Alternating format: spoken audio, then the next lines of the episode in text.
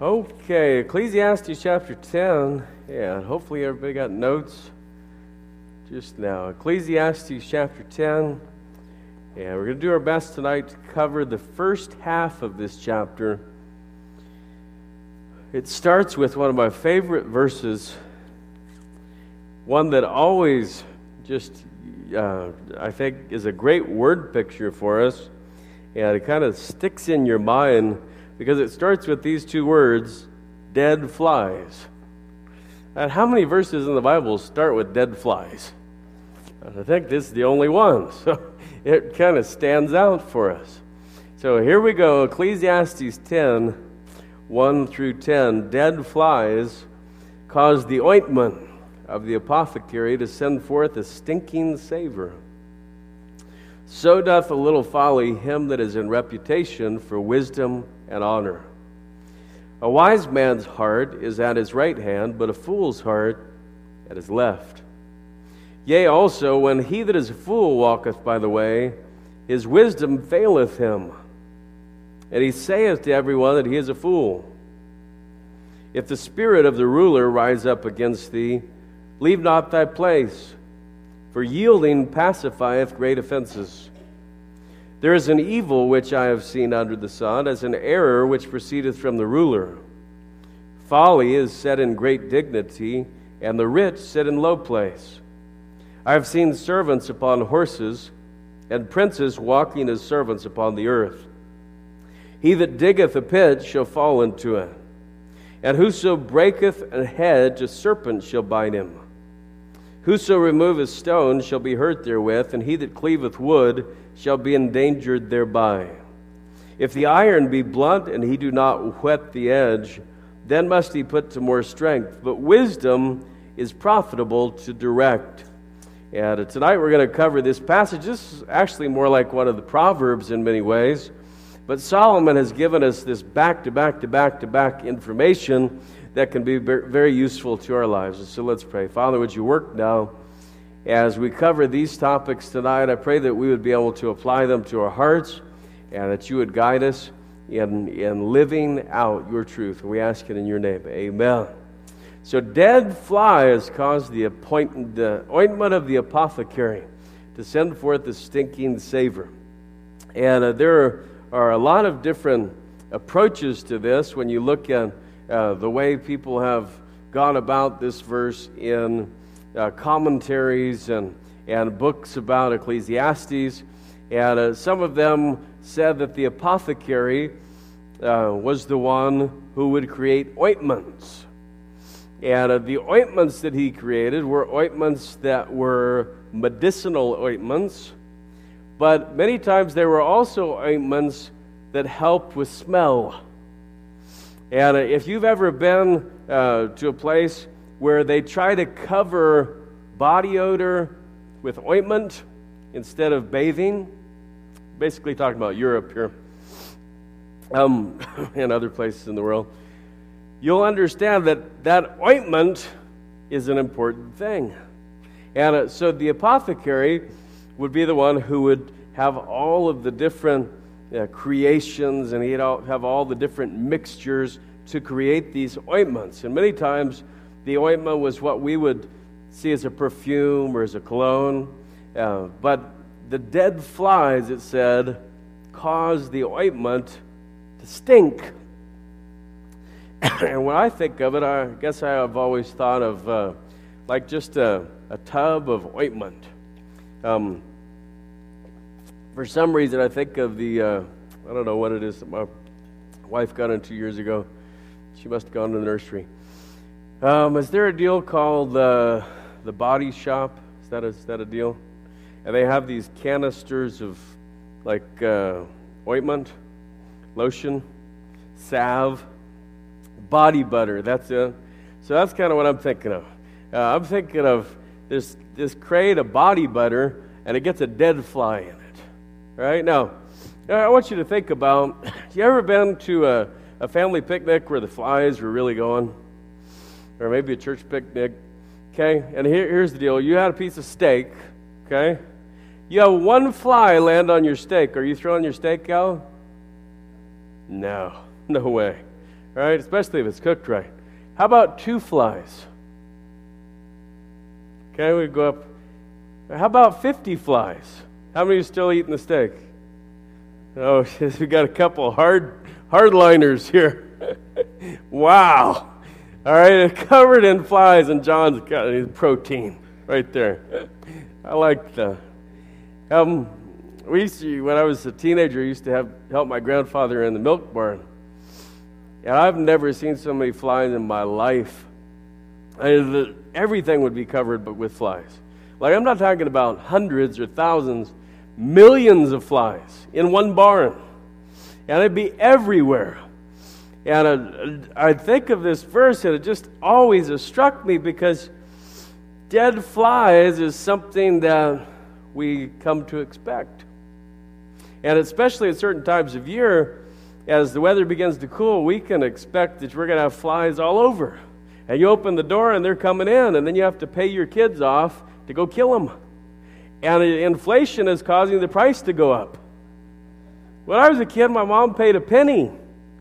I tried to get my kids to kill flies for a nickel each. They wouldn't even stand up. You know, how about a buck? Um, and so you, you're taking care of all these flies. But here's the thing about this passage the comparison at the end of the verse. Look what it says So doth a little folly him that is in reputation for wisdom and honor. I want you to walk into expensive department store. Okay, let's say uh, Macy's. Macy's. You walk into the perfume counter and you pick, you say, listen, here's what my wife's got a birthday coming up. I want the most expensive perfume that you have. Three ounces of it. And uh, they say, well, you know, it's such and such, and I don't even know what the name of it is. Let's say it's Chanel number five. Is that a perfume? Some of some of you yeah, it's a perfume, right? Chanel number five. How many of you have ever owned Chanel number five? Okay, a couple people in here. So, so there we go. It's a real perfume. And you said, and is it, is it expensive, D? Okay, so I want three ounces of Chanel number five. And they take the bottle out and they say, Sir, this is the most expensive perfume we have. Would you like it gift wrapped? And you say, okay, well, let me look at it. And you open the box and you take the perfume out, and it has a dead fly in it. Are you buying that perfume? No. Why? Because it's supposed to be the most expensive perfume. It's got the highest reputation. It's supposed to be worth the most, and it shouldn't have even one dead fly in it. Right? Now, you get the Walmart perfume, it may have 15 dead flies in it, and you'll still buy it. But it doesn't have as high of a reputation as Chanel number five. Now, here's the spiritual application for us, and we start with it in your notes. When someone has taken great care to maintain an honorable reputation, just a little folly can totally undo it. So if you have built a reputation spiritually of Chanel number five, you can wipe it all out with one fly. One dead fly can ruin a reputation. And we, we see this happen all the time in people's lives. Just one dead fly. And, it, and so you know what the best thing to do with dead flies is? Because there's got to be dead flies. Clean them up immediately. Clean them up. Figure out how they're getting in. Take great care in your life to not let folly grow. We all have folly in our lives. We all have foolishness. We all have deceitful hearts. And there's not a one of us that from time to time doesn't have a weed begin to grow in our heart. And what God wants us to do is take great attention to get that weed out as soon as the Holy Spirit shows us to us. Because we don't want it to sit in the ointment of the apothecary. So, this is a great verse, and there's so many applications to it that I think we can use in our lives. Now, look at this second verse. Boy, this one, interesting verse right here. A wise man heart, a wise man's heart is at his right hand, but a fool's heart at his left. Like, man, this is like psychology or something.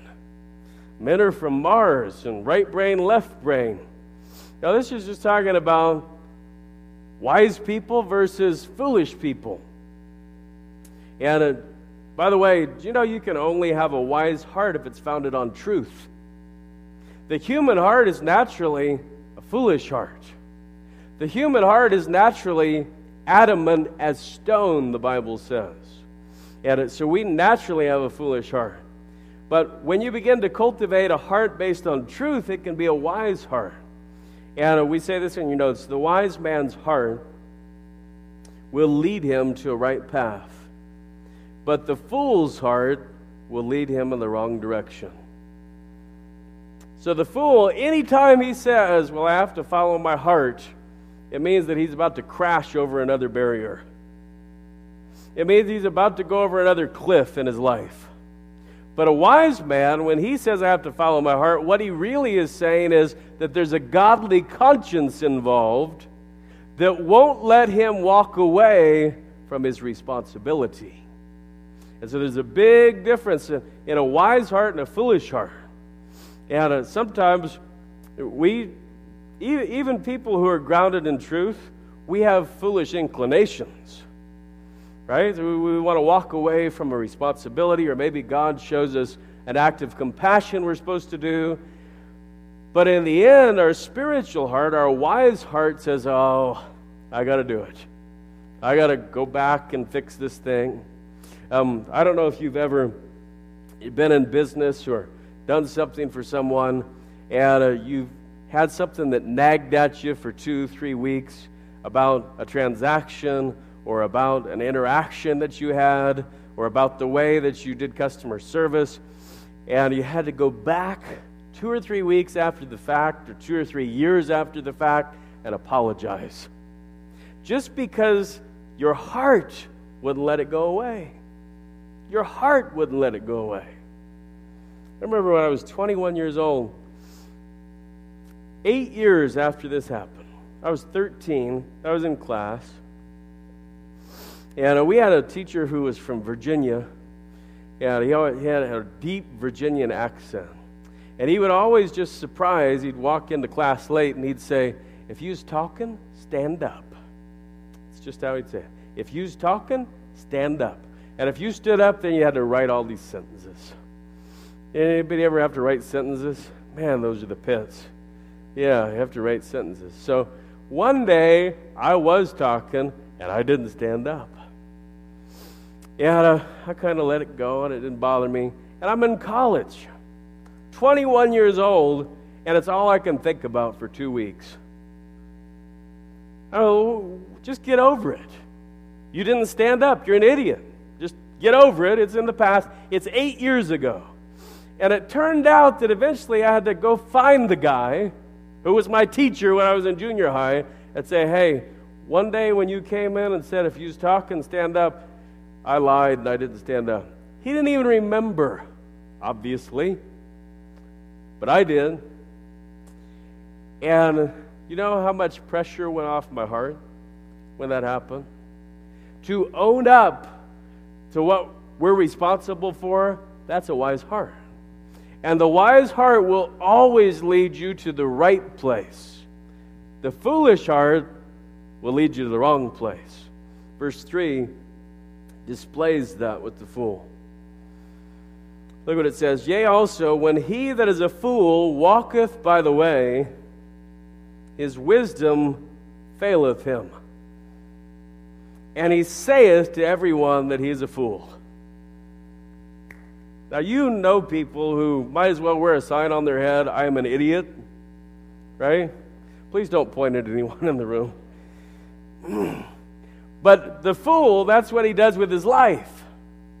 No matter what decision he makes, he always has a sign over his entire reputation that says, I am a fool.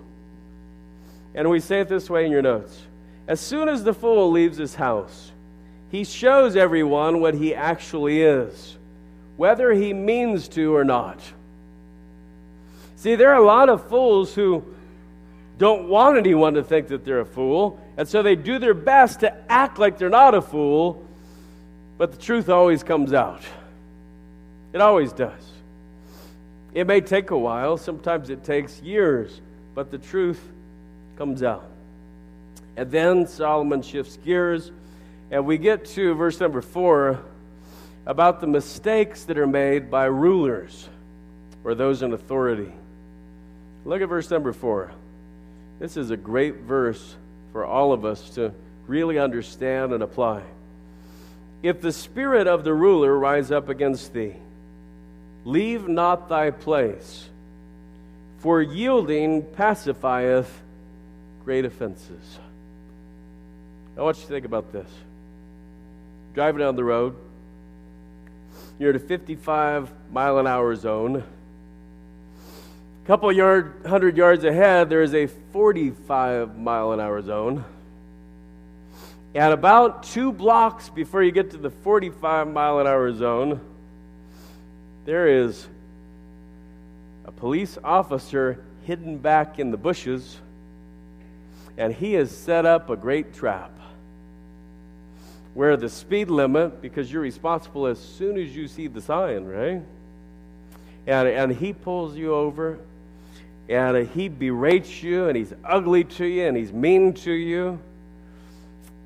And as a result, you get mean and you get ugly with him and you tell him off and you tell him that the signs are the wrong place and how dare he hide behind the weeds and you go after him. Is that going to end well for you? No, that's not going to end well for you. That's what this verse is about. It's talking about when someone in authority uses their authority poorly against you, how you should respond. Whether it's your mom, or your dad, or a school teacher, or a principal, or someone in government, when they use their authority as a club and they beat you with their authority, and uh, they don't treat you wisely. Look what it says if the spirit of the ruler rise up against thee. So the spirit of the ruler, he's going to go after you. Did you, did you see the words of advice that are coming next? Leave not thy place. Here's what it means when someone comes at you with an angry spirit, most of the time, the best thing to do is stay put. Don't rise up to meet it. Don't go against it with an angry spirit. Leave not thy place. The Bible says in Proverbs 15, also written by Solomon, a soft answer turneth away wrath, but grievous words stir up anger. You ever been falsely accused of something? You ever been unappreciated? All you wives, go ahead and put your hands up. All right? Have you ever not been given the honor you deserve? All you husbands, raise your hand. We've all been mistreated in our own eyes from time to time, haven't we? How many of you, I want to ask the teenagers if they've ever been mistreated. They deserve to be mistreated. They're teenagers. No, the teenagers get mistreated. Their mom yells at them, or their dad blames, you know, the breaking of something on them. And um, whatever. And my boys, they always get blamed for everything. It just it's it's basically their fault, right? And if they're on the property, anytime something happens at the house, it's their fault. It's just the way it works when you're a teenager, and I learned that from my dad. So it came by it honestly. The best thing you can do in those moments is absolutely nothing. Sit there and take it. Now you say, well, that's not righteous. Here's a saying that I hope you'll get and you remember for the rest of your life it's better to do right than it is to be right. It's better to do right than it is to be right. Some people, in the effort to be right, lose their entire testimony. Because they've got to be right. They just can't let anything go. And I'll show you this in the New Testament. There was a church with a lot of problems, a whole lot of problems, called the church at Corinth. 1 Corinthians chapter 6. They were the most gifted church that Paul ever ministered to. In fact, they had so many spiritual gifts that they were using their spiritual gifts out of control. They weren't doing it in a decent and orderly way, and Paul had to write them about it. But they had 10 major conflicting problems in this church. One of them here was in 1 Corinthians 6, where church members were going to the magistrate to sue one another over things. Yeah, there's a verse in here that I want you to get. It's really good. All right, look what it says. Verse number seven, the end of the verse, right in the middle. Why do ye not rather take wrong? Why do ye not rather suffer yourselves to be defrauded? That's a huge verse. Now look at verse 8. Nay, ye do wrong and defraud, and that's your brethren. So, Paul's advice is it's okay to take wrong from someone else. It's better to take wrong than it is to do wrong. So, when you respond to a negative spirit with a negative spirit, guess which boat you just jumped into? The negative spirit boat. It's kind of like when one of your kids comes in and they get in trouble and they've had a conflict, and you say, Well, why'd you hit him? He hit me first. Right? So it was wrong for him to hit you, but it was okay for you to hit him. Right? They're both wrong. And so Paul's advice and Solomon's advice is when somebody mistreats you, take it. The best example you could ever see on this is found in 1 Peter 2 where it describes Jesus Christ. How as he went a lamb to the slaughter, and when he was reviled, he answered not again, and when they buffeted him, he didn't say anything. And yet, we always feel like we have to have the last word. But I'm right. Don't they know I'm right? Can't they figure out I'm right? And sometimes you drive all the way home telling your wife, Can't they figure out I'm right? Uh, don't they know I'm right? Have they not seen that I'm right? And you can repeat the same phrase 57 times when you're in this mode. say, Pastor, how do you know? Well, that's a different story. So, look, we have this button inside of us that says, I've got to be right on this. It doesn't matter what his authority is, it doesn't matter what his position is, it doesn't matter who she is. They can't treat me like that. You know what that is? P R I D E. Pride. Humility allows us to be mistreated in the name of Jesus Christ. And it puts us in unique territory where Jesus said, Blessed are the persecuted. Blessed are the persecuted.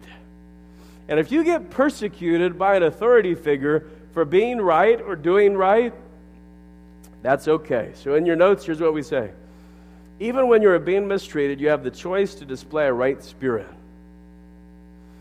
Always have the choice to display a right spirit. If you ever um, see any books by Viktor Frankl, F R A N K L, you should read them.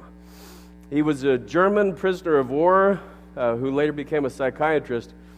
And every day he would get up, he would comb his hair, pick the lice out of it, eat his little piece of bread, and drink the filthy broth they brought him.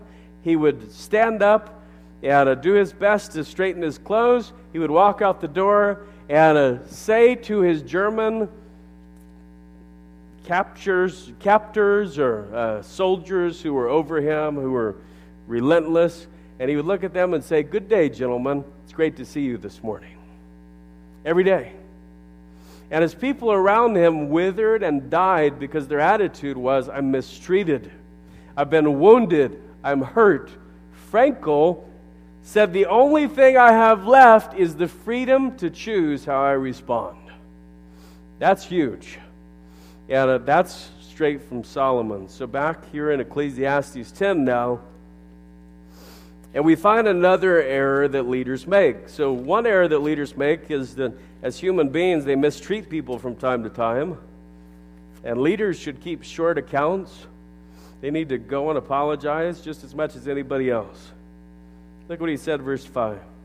There is an evil which I have seen under the sun, as an error which proceedeth from the ruler.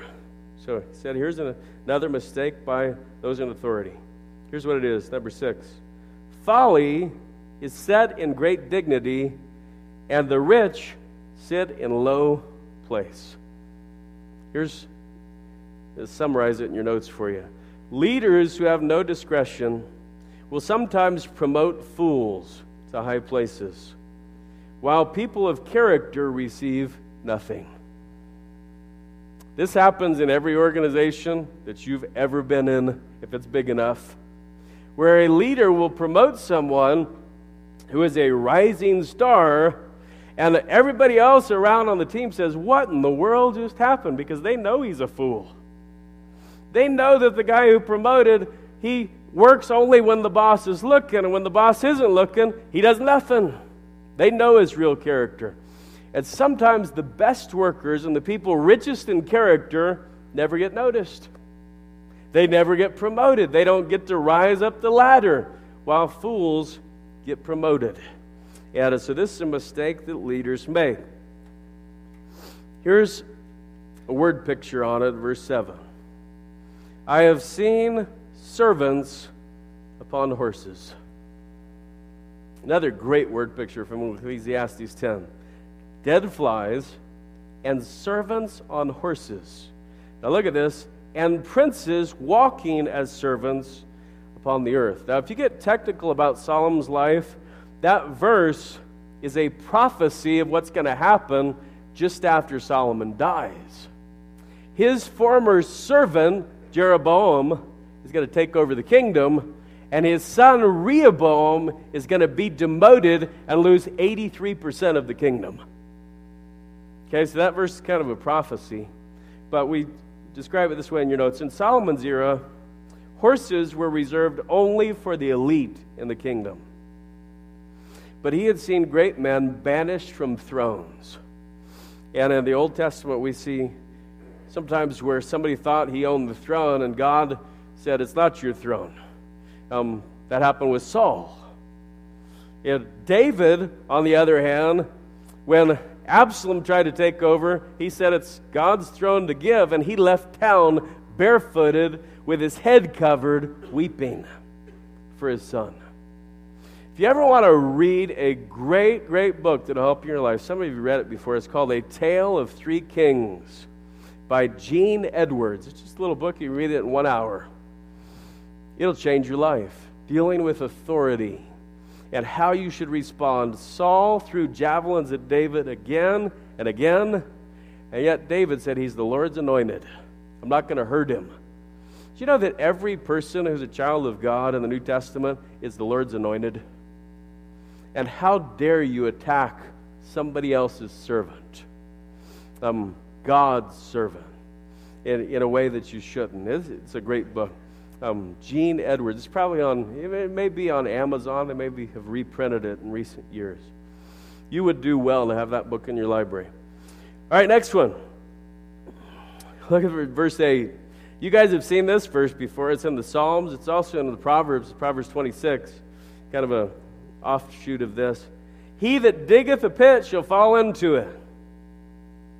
And whoso breaketh an hedge, a serpent shall bite him. Now, this is a, an essay on boundaries in our lives and a hypocrisy.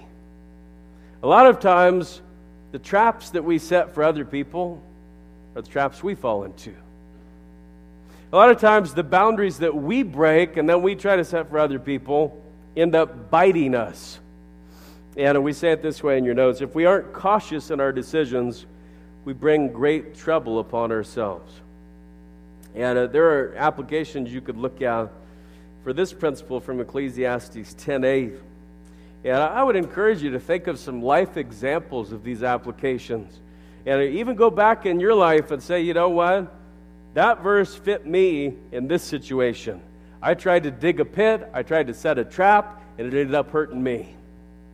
Or I broke a boundary that I shouldn't have broken, and a serpent bit me. And so there's all these word pictures. Now, there's three word pictures in verse 9. Or two, two more, sorry, in verse number 9.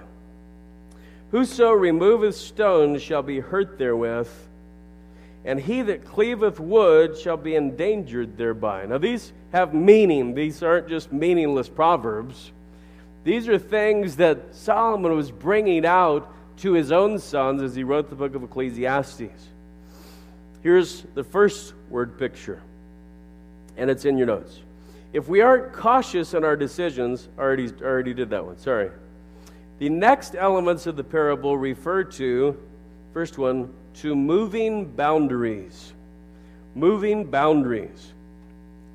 Here's what Solomon said in Proverbs Remove not the ancient landmarks which thy fathers have set. All right, there was a law that had been given to the Jews all the way back in Deuteronomy that said if you go and you move your neighbor's property line when he's not looking, that that is a sin. It's a big sin. And what they would do is sometimes they would go and move that stone just a little bit, and move it a little bit more, they move it a little bit more. And one day your neighbor wakes up and he's lost half his property. like, what in the world just happened? And it didn't happen in a day, it happened over time because uh, you grew accustomed to it. By the way, that's the way Satan defeats Christians. He cuts down our inhibitions. And we get used to things that we should never be used to. And we grow accustomed to things to which we should never grow accustomed. And now in the United States this summer, there will be a meeting of evangelicals who are brought together in the United States to defend, this is evangelicals, to defend gay marriage.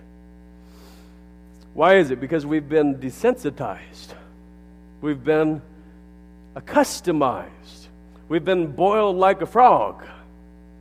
And uh, we have young evangelicals who say we can't even find where it's wrong in the Bible. And I'd, I would like to invite those young people to come and speak to someone who's actually read the Bible, especially Romans 1, which is in the New Testament, last time I checked. Um, but what happens? Confusion takes over when we move boundaries. And I'll tell you this anytime you move a boundary that is there for a reason, you're the one who ends up getting hurt. I see parents who do this. They move boundaries for their kids who are growing up in age and have desires and want to do things, and they move the boundary, and guess who it ends up hurting? The parent.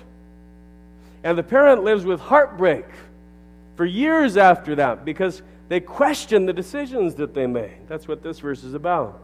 Whoso removeth stones shall be hurt therewith. And he that cleaveth wood shall be endangered thereby. This is talking about sowing discord. This is talking about chopping wood when wood doesn't need to be chopped. Getting your axe out and stirring things up. Solomon said that's one of the worst things, and God hates it. You ever read that passage in Proverbs 6? These six things that the Lord hate. Yea, seven are an abomination to him. You know what one of those is? He that sows discord among brethren. Somebody who creates conflict. Somebody who points out uh, the little speck in somebody else's eye when he's got a beam sticking out of his own. And creating conflict, stirring up trouble. That's what's mentioned here in verse number 9. Last one in verse 10 the kids heard an awesome message at camp about an axe. And uh, it was uh, with Elisha when the sons of the prophets went to build a new dwelling, and he went with them. And you may remember this story where uh, one of the workmen lost the head of his axe, And Elisha threw a stick out, the axe head floated, and he picked it up and went on. An awesome message. You have to ask the kids if they heard it and if they remember what it was about, because it was a great application. You know, if you go out in the woods and you want to build a log cabin, you will not get very many logs chopped without any tools. Right? And you could take a stick. You ever try to cut a tree down with a stick? That works really well, doesn't it? I've seen some people um, try to cut a tree down with an axe where they just use the stick. and then the head's gone and they can mess it up pretty bad. A good tool is really handy, and that's what this verse is about. Look what it says If the iron be blunt, and he do not wet the edge or sharpen the edge, then must he put to more strength.